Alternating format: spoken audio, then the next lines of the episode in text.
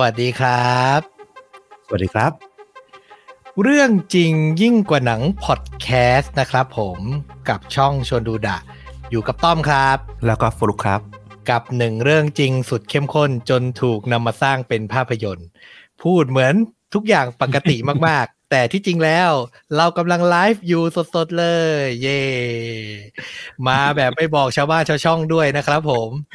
เอาจริงๆ คือคุณก็ไม่บอกผมด้วย ผมรู้ก่อนหน้า ผู้ฟังแค่ประมาณสักเนี่ยแหละประมาณสิบยี่สิบนาทีเนี่ยแหละว่าเราจะไลฟ์ สวัสดีทุกคนเลยนะครับผมตามที่พิมพ์บอกไว้ในรายละเอียดหน้าไลฟ์เลยว่า วันนี้จะมา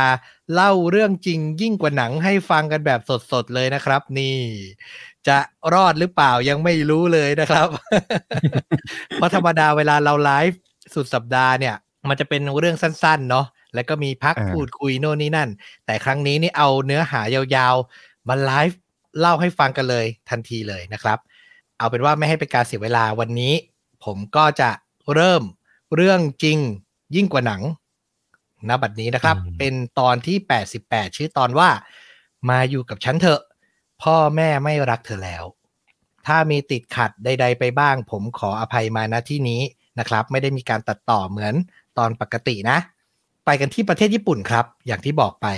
แนะนำให้ฟลุกกับคุณผู้ฟังรู้จักกับผู้ชายคนหนึ่งชื่อว่าคาบุเทราอุชิตอนที่เขาเกิดมาแล้วก็เติบโตมาเป็นเด็กน้อยเนี่ย เขาก็เป็นเด็กที่แสนฉลาด ดูเหมือนจะมีอนาคตที่สดใสรออยู่ข้างหน้าเขามาก ๆเลย แต่อย่างที่เราได้ยินกันบ่อยๆอะบางครั้งที่ญี่ปุ่นอะ มันจะมีปัญหาเรื่องการบูลลี่กันอะกลันแกล้งกันในโรงเรียนใช่ไหมอืม เป็นปัญหาสังคมหนึ่งของญี่ปุ่นที่แก้ไม่ตกสักทีเหมือนกันนะ ใช่ แล้วคุณคาบุเนี่ยในวัยเด็กอะ่ะ แม้จะฉลาด แต่ก็ถูกบูลลี่ ทำให้กลายเป็นเด็กที่เก็บตัวอืมเขาอะ่ะดูเหมือนเป็นคนที่โดดเดี่ยว แล้วก็ถูกรังแกในโรงเรียนมาตั้งแต่เด็ก แล้วจะโดนหนักที่สุดเนี่ย ในช่วงเริ่มเป็นวัยรุ่น ชั้นมสามประมาณเนี้ยที่จะโดนหนักๆเลย ซึ่งทุกวันเนี้ยในสมัยก่อนอะ อาจจะไม่เข้าใจคนที่ถูกแกล้งอาจจะไม่ได้แบบได้รับความเห็นอกเห็นใจมากเท่าปัจจุบัน เพราะมันยังไม่ได้มีผลศึกษา ยังไม่ได้มีอะไรที่บอกให้รู้ว่าเนี่ยมันส่งผลรุนแรงนะการบูลลี่ แต่ทุกวันเนี้ยเรารณรงค์กันจริงจังแล้วอะเนาะอืม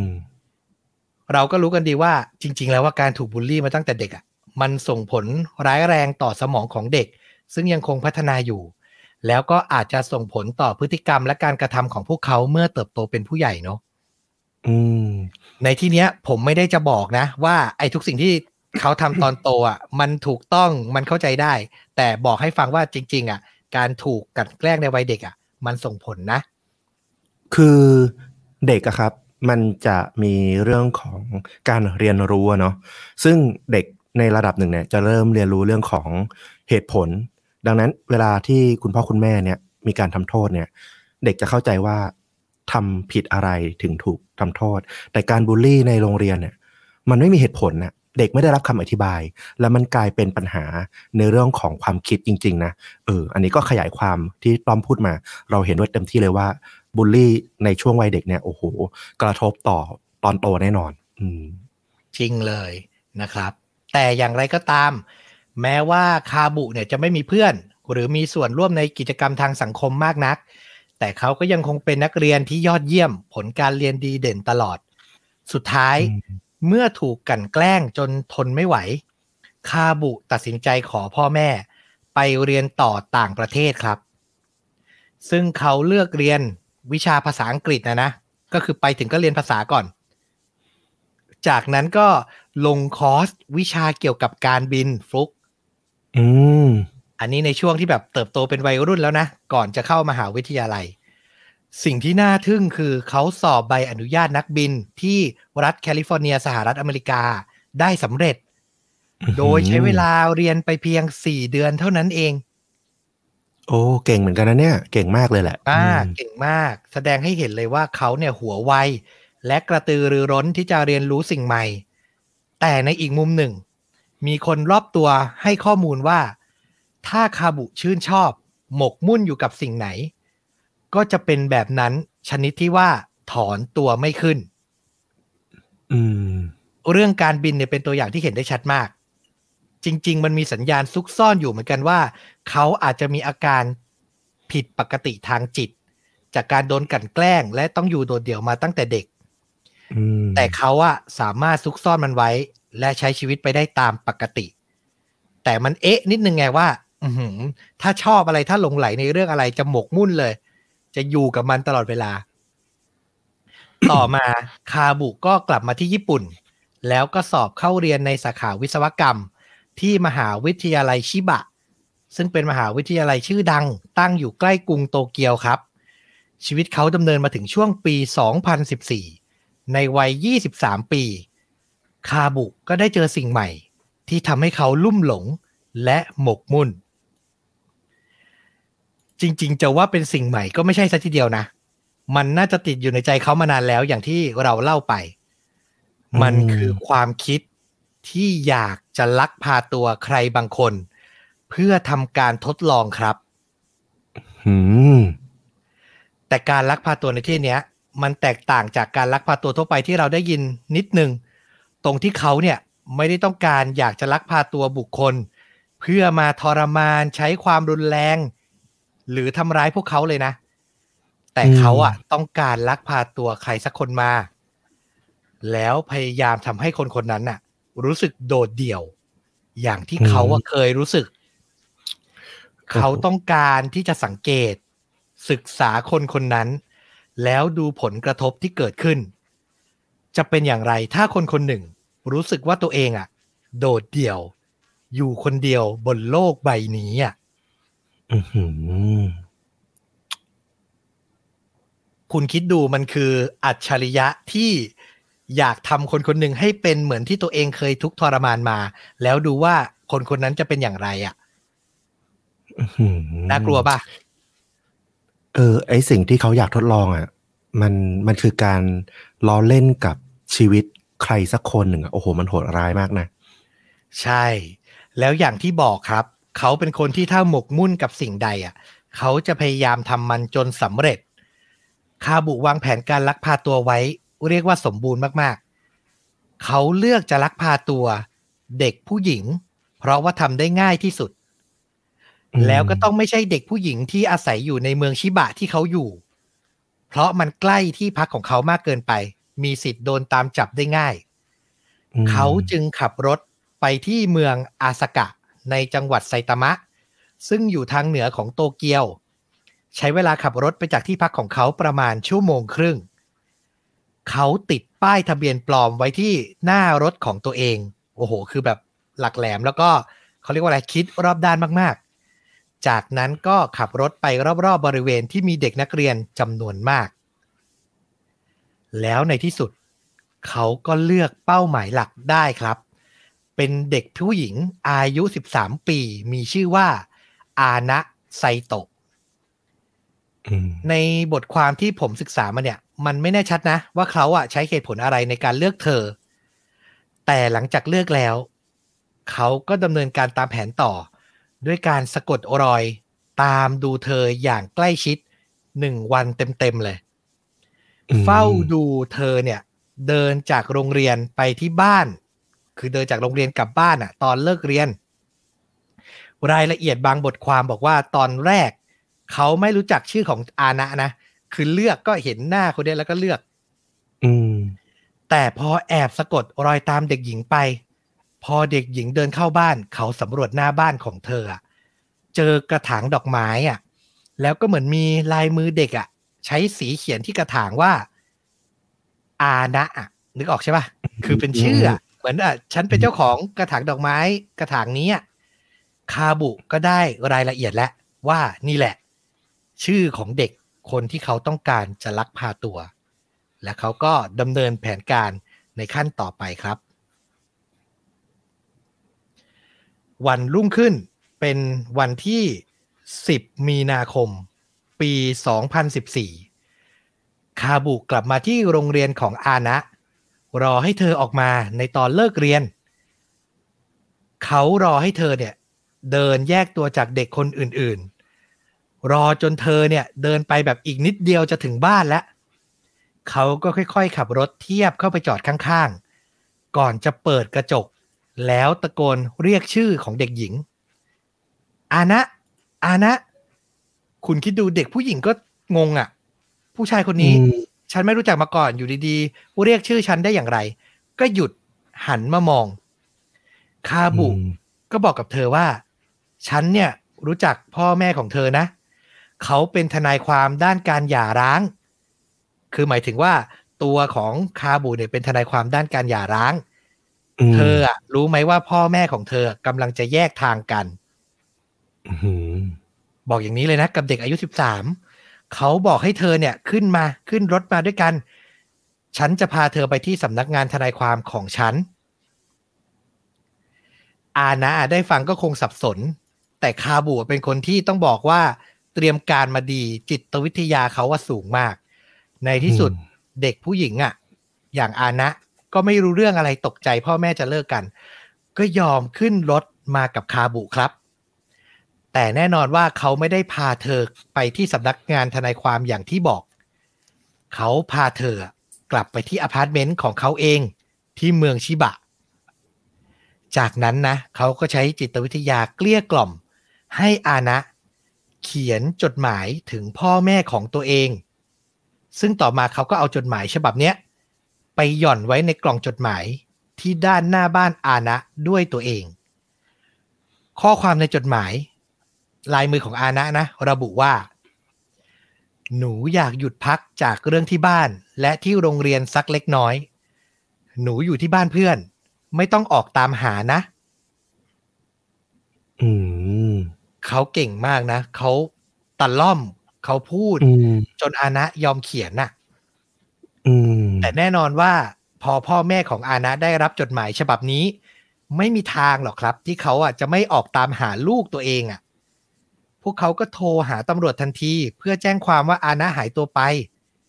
แล้วตำรวจก็ได้ความว่ามีเพื่อนบ้านเนี่ยเห็นอานะ หยุดคุยกับผู้ชายคนหนึ่ง ซึ่งนั่งอยู่บนรถ ซึ่งพวกเขาอะ หมายถึงเพื่อนบ้านเนี่ยก็ไม่ได้รู้จักอืมแล้วไอการพูดคุยครั้งเนี้ยมันเกิดขึ้นใกล้บ้านของอานะมาก แล้วก็เห็นเลยว่าน้องอานะเนี่ย เดินขึ้นรถหายตัวไปกับเด็กผู้ชายคนนั้น พ่อแม่ของอานะรู้จักลูกสาวตัวเองดี รู้ว่าเธออะจริง ๆ แล้วอะถ้าเป็นเธอจริง ๆอะเจอคนแปลกหน้ายังไงก็ต้องวิ่งหนี ไม่คุยด้วยหรอกไม่มีทางเต็มใจที่จะออกไปด้วย เพราะฉะนั้นพวกเขาก็เลยพยายามตามหาลูกต่อไป แต่มันน่าเสียดายมากครับฟลุกคุณผู้ฟัง อานะไม่รู้เลยว่าพ่อแม่กำลังเป็นห่วงมากแค่ไหน เธอถูกคาบุกล่อมจนเชื่อจริง ๆ ว่า พ่อแม่ของเธอไม่ต้องการเธอแล้วครับอืมคาบุพูดให้ฟังตลอดว่า พวกเขาอะไม่ได้ออกตามหาเธอหรอก คือในรายละเอียดหลาย ๆ บทความไม่ได้บอกว่าคาบุโกหกว่าพ่อแม่จะหย่ากกันเท่านั้นนะบางบทความบอกว่าคาบุอะโกหกถึงขั้นว่า พ่อแม่ติดหนี้เขาติดหนี้คาบุ แล้วจะขายอวัยวะของอานะให้เขา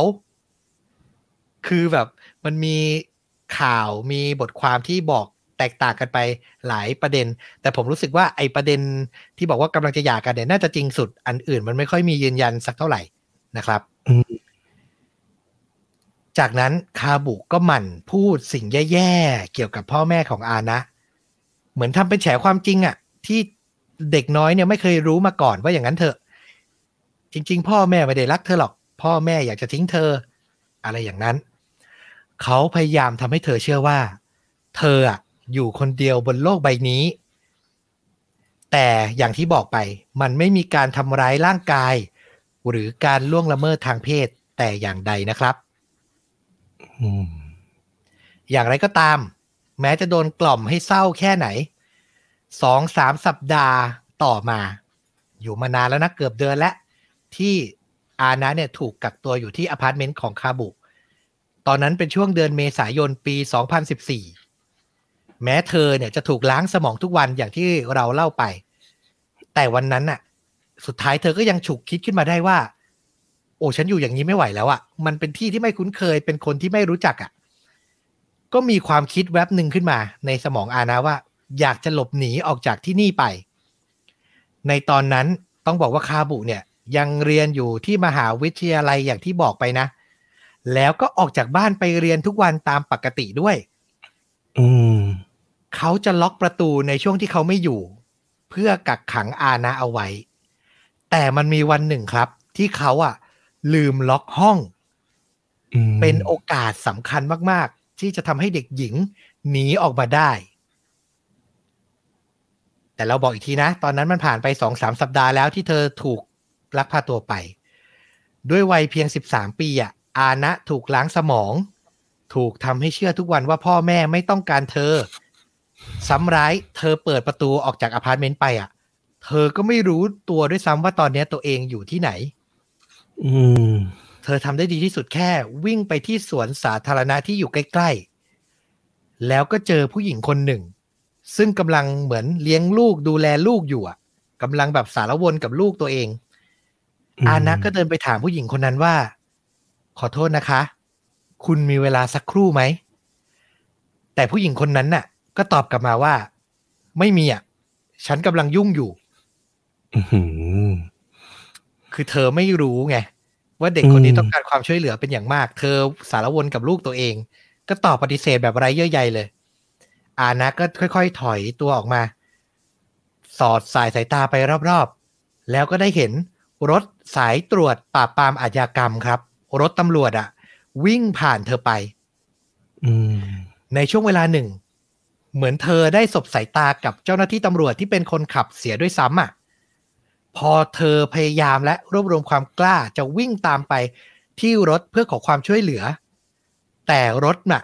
จากที่มันชะลอชะลอตรวจตราอยู่ใช่ไหมอืมตำรวจอะมองไม่เห็นว่ามีเด็กอะวิ่งตาม ก็เหยียบคันเร่งเหมือนแบบตรวจเรียบร้อยแล้ว ก็ออกไปเลยอืม คือมันแบบเป็นเสี้ยววินาทีที่มันนิดๆหน่อยๆมันน่าเสียดายมากอือหือสุดท้ายด้วยความสับสนมึนงง แล้วก็รู้สึกแล้วว่าโลกทั้งโลกเนี่ย ไม่ต้องการเธออืมอานะอะเลยตัดสินใจ เดินกลับไปที่อพาร์ตเมนต์ของคาบุครับอืมคือผม เนี่ย อย่างที่ผมบอกเรื่องเนี้ย มัน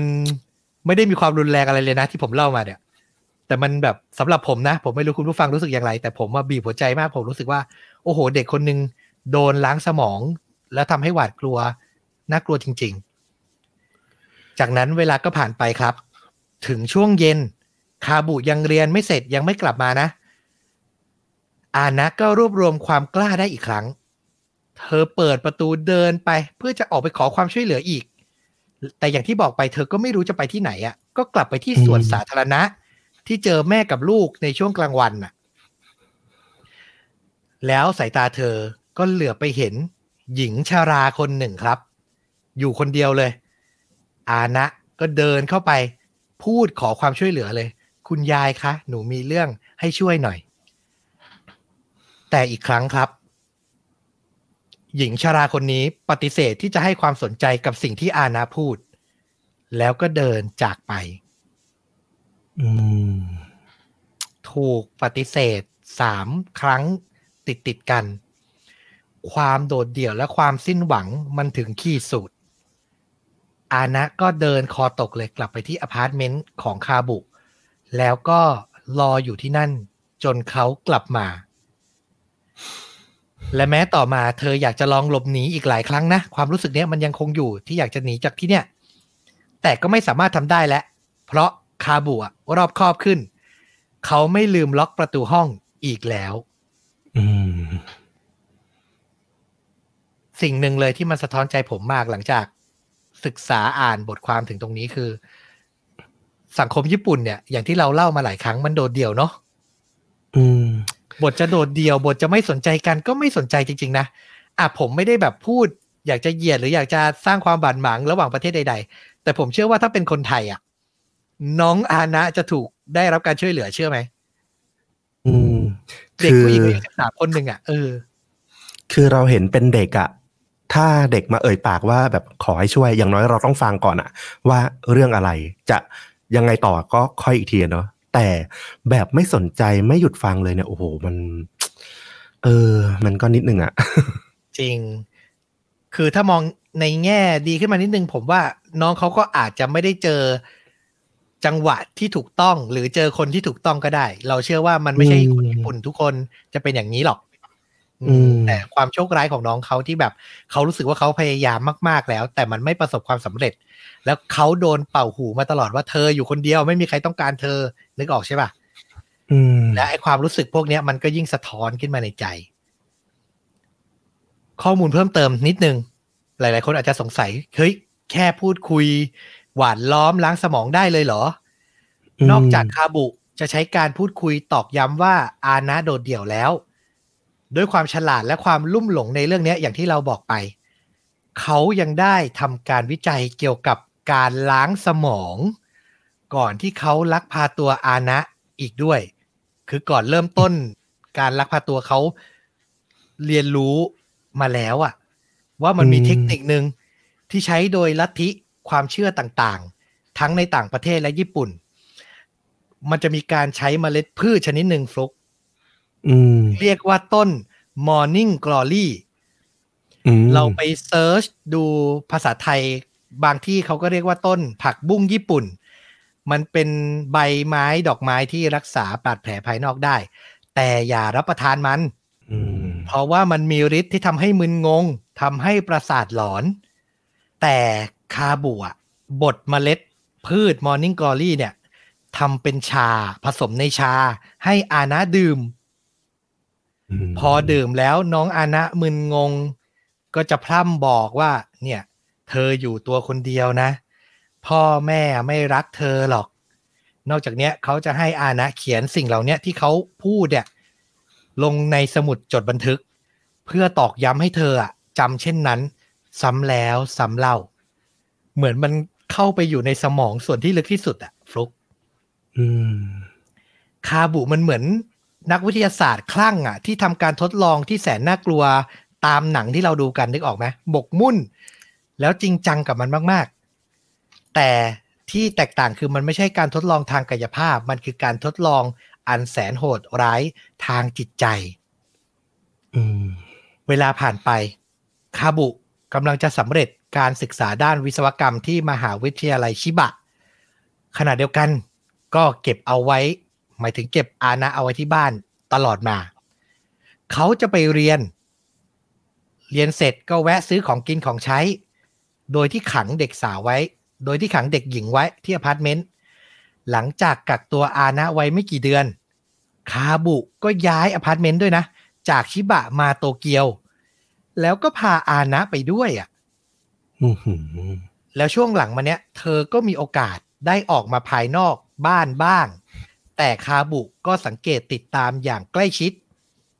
แต่ถึงตอนนั้นน่ะฟลุกมันผ่านมาหลายเดือนมาก ๆ แล้ว อานะเนี่ยถูกล้างสมองแทบจะสิ้นเชิงแล้วจนเธอไม่ได้คิดพยายามอยากจะขอความช่วยเหลือ เธอคิดแค่ว่าไม่มีที่อื่นให้ไป ไม่มีใครที่จะรักหรือว่าดูแลเธอ คาบุ เก็บซ่อนตัวอานะไว้ในห้องพักของเขา นานถึงสองปีเต็มๆครับ โอ้โหสองปีครับ เพื่อนบ้านในอพาร์ตเมนต์ของเขาที่โตเกียวเนี่ยที่ย้ายมาใหม่เนี่ย ไม่รู้แม้แต่น้อยว่ามีเด็กหญิงอาศัยอยู่ด้วยอีกคน พวกเขาบางคนบอก ไม่ใช่พวกเขาบางคนด้วย พวกเขาทุกคนไม่เคยเห็นอานะมาก่อน และคาบุอะ เวลาซื้อข้าวของ ก็เหมือนจะจับจ่ายซื้อของที่เพียงพอสำหรับคนเดียวเท่านั้นเอง มันไม่มีอะไรน่าสงสัยเลย ผู้คนใกล้ตัวต่างคิดว่าคาบุ แค่เป็น เด็กหนุ่มที่ชอบเก็บตัวคนหนึ่งเท่านั้นเอง ไม่ได้สงสัยหวาดวิตกหวันกลัวใดๆ กับตัวคาบุเลยแม้แต่น้อย อืม แต่พอครบสองปี จุดเปลี่ยนก็มาถึงครับ รายละเอียดตรงนี้มันไม่ชัดเจนนะว่าอานะเห็นอะไรอืมแต่เชื่อว่าน่าจะเป็นจังหวะที่เธออะได้ออกจากบ้านอย่างที่เราบอกแหละ ช่วงหลังเนี่ย คาบุพาเธอออกมาบ้าง แล้วเธอมีโอกาส ได้ค้นหาข้อมูลจนเจอว่า พ่อแม่ของเธออะไม่ได้ทอดทิ้ง หรือขายเธออย่างที่คาบุอะมันบอก พวกเขายังคงตามหาเธออยู่ มันมีทั้งใบปลิวที่มีรูปใบหน้าเธอในวัย13เนี่ย รวมถึงข้อมูลย่อๆของเธอเนี่ย แปะอยู่ มีบทความเกี่ยวกับการหายตัวไปของเธอในหนังสือพิมพ์ เธอไปหาจนเจอ เธอจึงได้รู้ว่าทุกสิ่งที่คาบุบอกเธอตลอดสองปีเนี่ย มันเป็นเรื่องโกหกอย่างสมบูรณ์ สิ่งนี้ทำให้เธอมีความหวังและความมุ่งมั่นมากพอ ที่จะพยายามหลบหนีอีกครั้ง วันอาทิตย์ที่ 27 มีนาคม 2016 คาบุบอกกับอานะ ซึ่งตอนนั้นเนี่ยอายุ 15 ปีแล้วว่า เขาเนี่ย อยากจะไปย่านอากิฮาบาระ ย่านเครื่องใช้ไฟฟ้าชื่อดังนะเนาะอยากจะไปซื้อโทรศัพท์มือถือ และคราวนี้ด้วยความประมาท หรือรีบเกินไปหรือไว้วางใจ ไม่รู้แต่คาบุ เผลอเปิดประตูทิ้งไว้ครับ อานะซึ่งตอนนี้รู้ความจริงทุกอย่างแล้ว ก็ใช้โอกาสนี้ เดินออกจากอพาร์ตเมนต์โดยเร็วที่สุด เธอรีบมาก ไม่ได้เตรียมตัวอะไรเลยฟลุก สวมเพียงชุดวอร์มบางๆ แล้วก็รองเท้าแตะเท่านั้น ทั้งๆทที่ภายนอกเนี่ย สภาพอากาศมันหนาวเหน็บมากๆอืมอานะเดินไปเรื่อยๆ สมองก็คิดว่าจะทำอย่างไรดีให้หลุดพ้นไปได้ สุดท้าย เธอเจอโทรศัพท์สาธารณะที่สถานีรถไฟที่ชื่อว่าฮิกาชินาคาโนะอานะตัดสินใจ โทรศัพท์ หาผู้เป็นแม่เป็นคนแรกอื้อหือวินาทีที่ผู้เป็นแม่รับสายอะ่ะ ผมนึกถึงความรู้สึกที่มันเอ่อล้นท่วมท้นไม่อยู่จริง ๆ นะอืมแม่ของอานะเนี่ย รีบบอกให้เธออะวางสายก่อน เดี๋ยวแม่จะแจ้งตำรวจ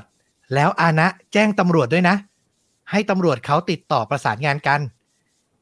หลังจากนั้นไม่นานครับตำรวจพอได้ข่าวอะจากทั้งฝั่งแม่ จากทั้งฝั่งเด็กที่หายตัวไป ก็ออกปฏิบัติการตามหาตัวอานะ จนเจออย่างรวดเร็ว เจอก่อนที่คาบุจะรู้ตัว โชคดี เธอก็เลยเขาก็เลยตามรอยเธอไม่ทัน ตอนนี้อานะปลอดภัยแล้วครับ และในที่สุดก็จะได้กลับมาพบกับครอบครัวอีกครั้ง หลังเรื่องราวกลายเป็นข่าวดัง พ่อของอานะให้สัมภาษณ์กับสื่อมวลชนว่า ผมรู้สึกโล่งใจจริง ๆ และต้องการใช้เวลากับลูกสาวให้มาก เพื่อทดแทนเวลาที่เราสูญเสียไป ฝั่งคาบุ รู้ตัวหลังจากนั้นไม่นานอย่างที่บอกเด็กสาวเนี่ยเด็กหญิงเนี่ย ตอนนี้โตเป็นสาวแล้วล่ะอายุสิบห้าแล้ว หายตัวไปแล้วมันเป็นข่าวดังอะรายงานข่าวมันก็มาหลังจากนั้นไม่นาน คาบุก็รู้ตัวแล้วว่าเอาละจบแล้วชีวิตเขาอืมกลับไปที่อพาร์ตเมนต์ไม่ได้ตำรวจ เจ้าหน้าที่รอจับกลุ่มแน่นอน ตอนแรกตำรวจก็ตามหาตัวเขาไม่เจอนะ ไม่รู้จะไปตามที่ไหน แต่ต่อมาครับ มีผู้คนในย่านฝั่งตะวันตกของเมืองโตเกียว ห่างจากอพาร์ตเมนต์ของคาบุเนี่ยไปประมาณ 100 กิโลเมตร ได้เห็นข้อมูลสำคัญ พบเจอชายปริศนาคนหนึ่ง ก็เลยโทรแจ้งกับตำรวจว่า มีชายคนเนี้ย มาเดินต้อมๆมองๆเดินแบบไร้จุดหมาย ที่สำคัญ มีเลือดออกมาจากคอครับอืมเจ้าหน้าที่ก็รีบไปที่เกิดเหตุทันที ก่อนจะพบตัวคาบุ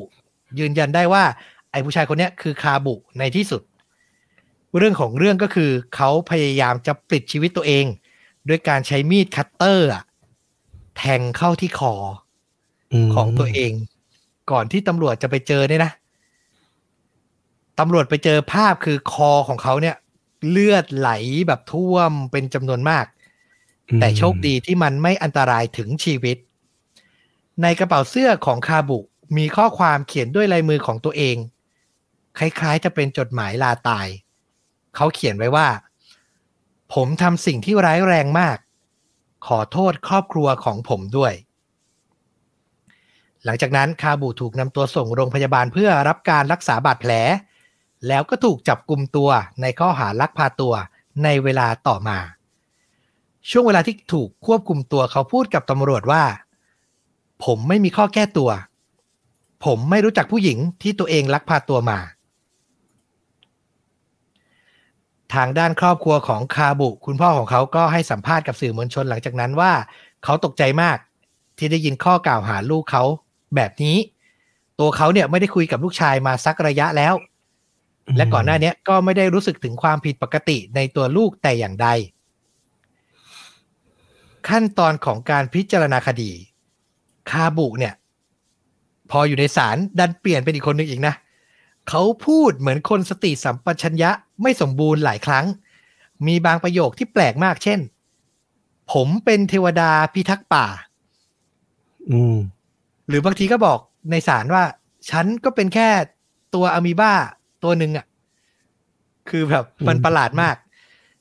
ที่สำคัญคือทีมทนายของเขาก็พยายามต่อสู้ในแนวทางที่ว่าคาบุเนี่ยป่วยทางจิต ซึ่งผู้ติดตามคดีสื่อมวลชนหลายคนก็พากันวิพากษ์วิจารณ์ว่า หรือทั้งหมดที่คาบุพูดในศาลเนี่ย มันเป็นเพียงการแสดงทำให้ศาลอืมเห็นว่าเนี่ยเขาอะจิตไม่ปกติจะได้ลดหย่อนโทษได้ หรือเปล่า อันนี้ตั้งเป็น question mark เป็นคำถามไว้นะครับ ไม่มีคำตอบที่ชัดเจน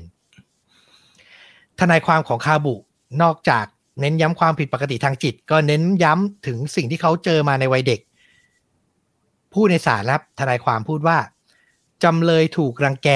เมื่อตอนที่เขาเป็นเพียงนักเรียนชั้นม .3 และกลายเป็นคนโดดเดี่ยว เขาเริ่มต้องการสำรวจคนที่แยกตัวออกจากสังคม นอกจากนี้ทีมทนายยังบอกอีกว่า คาบุอะกักขังอานะอะจริง ๆอะแค่สองอาทิตย์ ที่เหลือ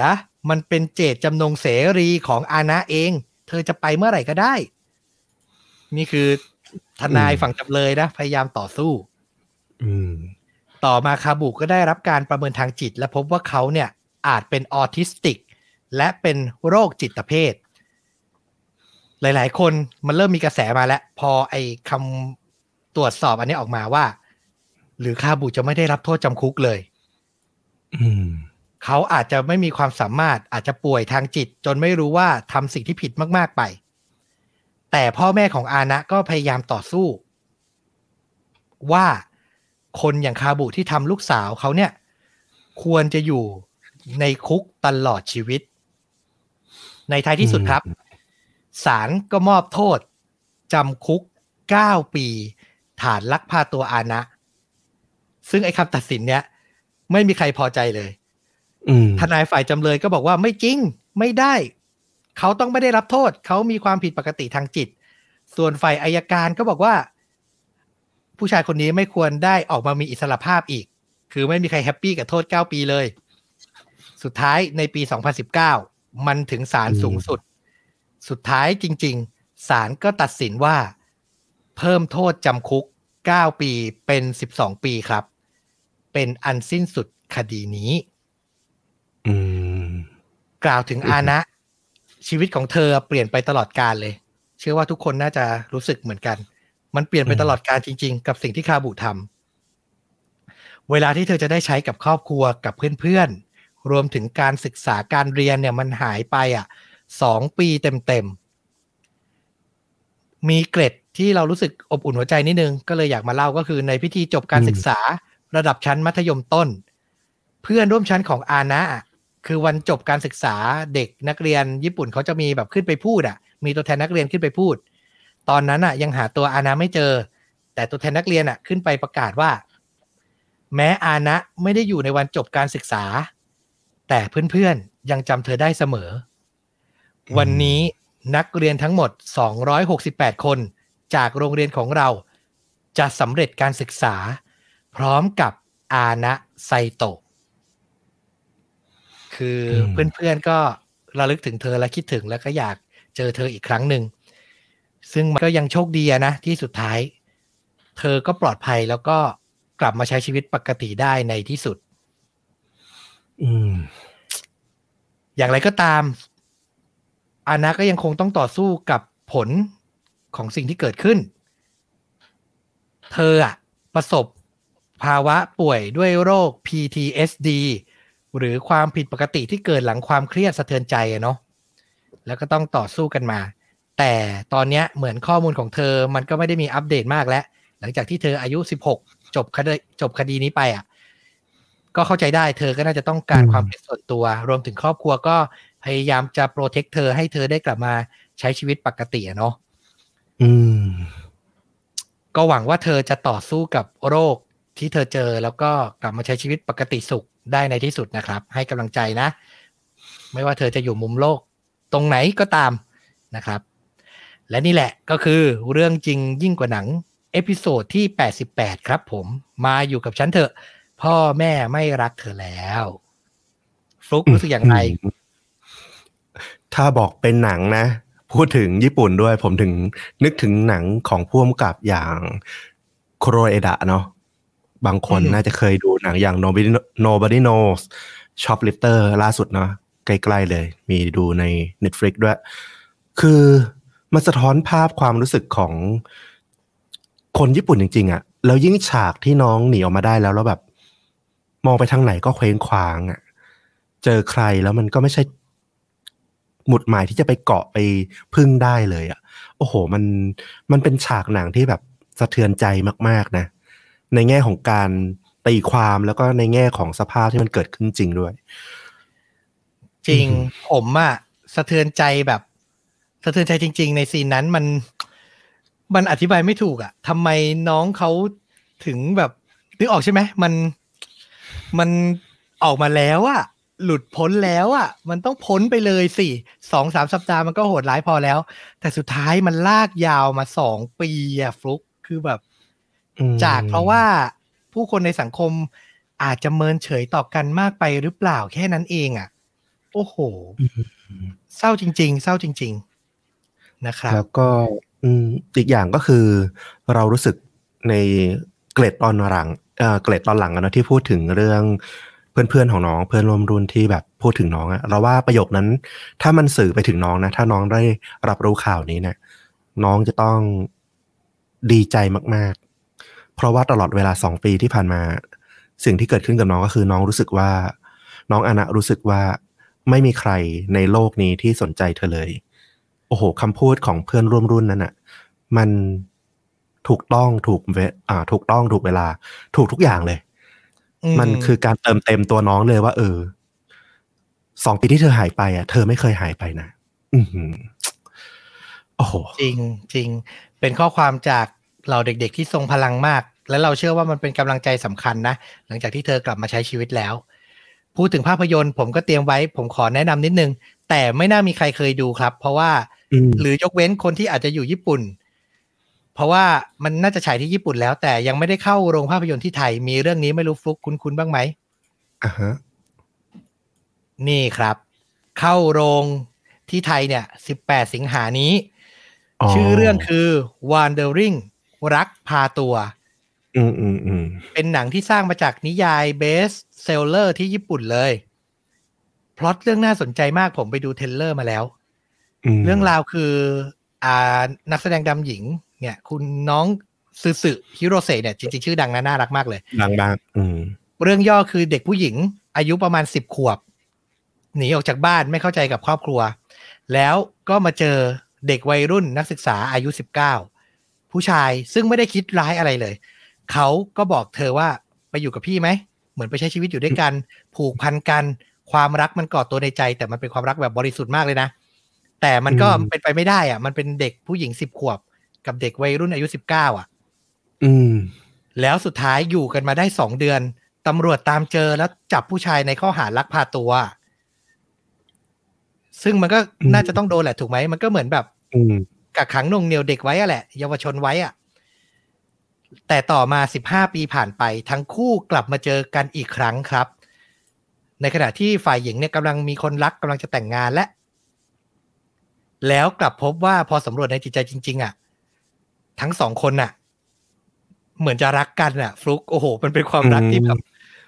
โอ้โห แล้วว่ามันเป็นความรักใช้คำว่ารักต้องห้ามแบบเต็มๆเลยนะอืมเต็มจริงๆ คุณรู้สึกใช่ไหมคือคนทั่วไปพอมองเข้ามามันก็จะรู้สึกว่ามันไม่ใช่ความรักหรอก มันคืออาการความผิดผิดปกติทางจิตหรือเปล่า เธออยู่กับเขาช่วงหนึ่งจนเผลอตกหลุมรักคนร้ายอะไรอย่างนี้หรือเปล่า มันก็จะถูกอืมมองเป็นอย่างนั้นไปอะ โอ้โห คือพล็อตอืมมัน สุดจริง ๆ ฟลุก และอย่างที่บอกเลย อย่างที่เขาเขียนไว้ จากผู้กำกับภาพยนตร์เรื่อง Hula Girls คุณจำได้ไหมฟลุกปี 2006 เป็นหนังญี่ปุ่นดังอีกเรื่องหนึ่งผู้กำกับเขาเป็นผู้กำกับ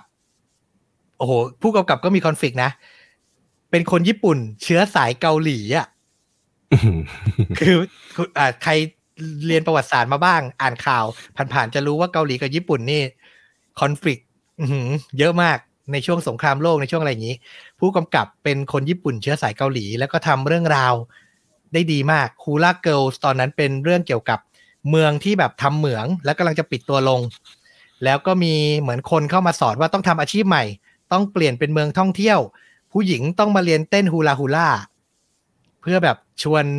นักท่องเที่ยวเข้ามาในเมืองนึกออกใช่ไหมอืม อ่า คือภาพมันดูเหมือนจะเป็นหนังตลกอะ่ะ มีการแบบ เอาคนหลากหลายวัยมาเต้นฮูลาฮูล่าแต่จริง ๆ มันคือหนังดราม่าแบบ ชั้นดีมากๆ ได้รางวัล Japan Film Award แบบเข้าชิง 11 รางวัลอะโอ้เป็นหนังที่ดีเรื่องหนึ่ง Hula Girl แถม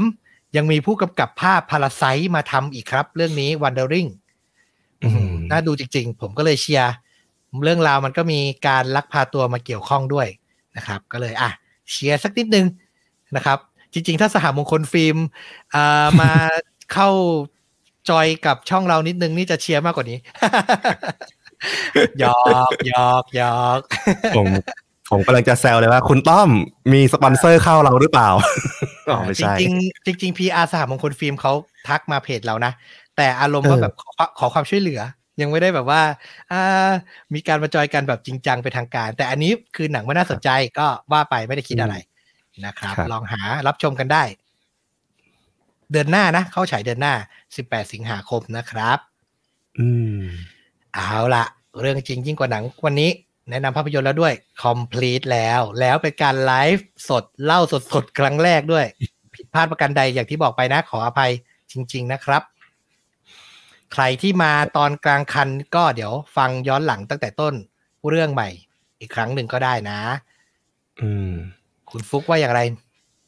ต้องบอกว่าหนัง ที่แนะนำเมื่อกี้เนอะรักพาตัวก็ต้องบอกว่ามันเป็น fiction เนาะเป็นเรื่องแต่งที่เขาก็คงเอาพล็อตบางอย่าง อาจจะมาจากข่าวบ้างจากอะไรบ้าง แล้วลองมาตั้งคำถามอืมเพื่อเพื่อให้คนลองคิดดูว่าเออไอสิ่งที่มันเกิดขึ้น มันจะเรียกว่าความรักได้หรือเปล่าอย่างที่ต้อมตั้งข้อสังเกตเอาไว้อะเนาะอ่าเออผมผมผมลืมเน้นย้ำไปอันนี้ขออภัยคือ ตอนเนี้ยมันเป็นเรื่องจริงยิ่งกว่าหนัง แต่ภาพยนตร์ที่สร้างมาจากเรื่องจริง เรื่องเนี้ยจริง ๆ เลยเรื่องของคาบุกับอานะเนี่ยไม่มีนะครับ ไอ้อืมที่ผมแนะนำเมื่อกี้ก็คือหาเรื่องที่พล็อตมันมีความใกล้เคียงมาแนะนำเออเท่านั้นเองนะครับ อ่าใช่อันนี้เผื่อใครเข้าใจผิด อ่า ไม่เกี่ยวต้กัอนงนะย้ำไว้ก่อนอืมภาพยนตร์กับเรื่องจริงไม่เกี่ยวกันนะ แค่อะทำตามหน้าที่คือรายการเราก็ต้องแวะแนะนำภาพยนตร์นิดนึงเท่านั้นเองนะครับอืมฟลุกวันนี้มีผู้ฟังอยู่กับเราห้าร้อยกว่าท่านแล้วครับ โอ้โห เยอะมาก โอ้โห ไม่ได้ไลฟ์นาน อุณนาฟ้าข้างขอบพระคุณมากจริง ๆ นะครับ ผม ถ้าชื่นชอบกันเดี๋ยวจะว่างๆแวะมาฟังใหม่ แวะมาไลฟ์ใหม่ ไม่รู้ว่าระหว่างใครที่ฟังอยู่ได้ลองเสิร์ชดูใบหน้าของน้องคาบุกับน้องอานะหรือเปล่านะ เราเรียกน้องไปทั้งคู่นะโทษที ทั้งคาบุทั้งอานะเนี่ยคาบุเนี่ยต้องบอกว่าโดยโดยโง่เฮงเนี่ยมองแล้วรู้สึกเลยทันทีนะว่า โอ้โห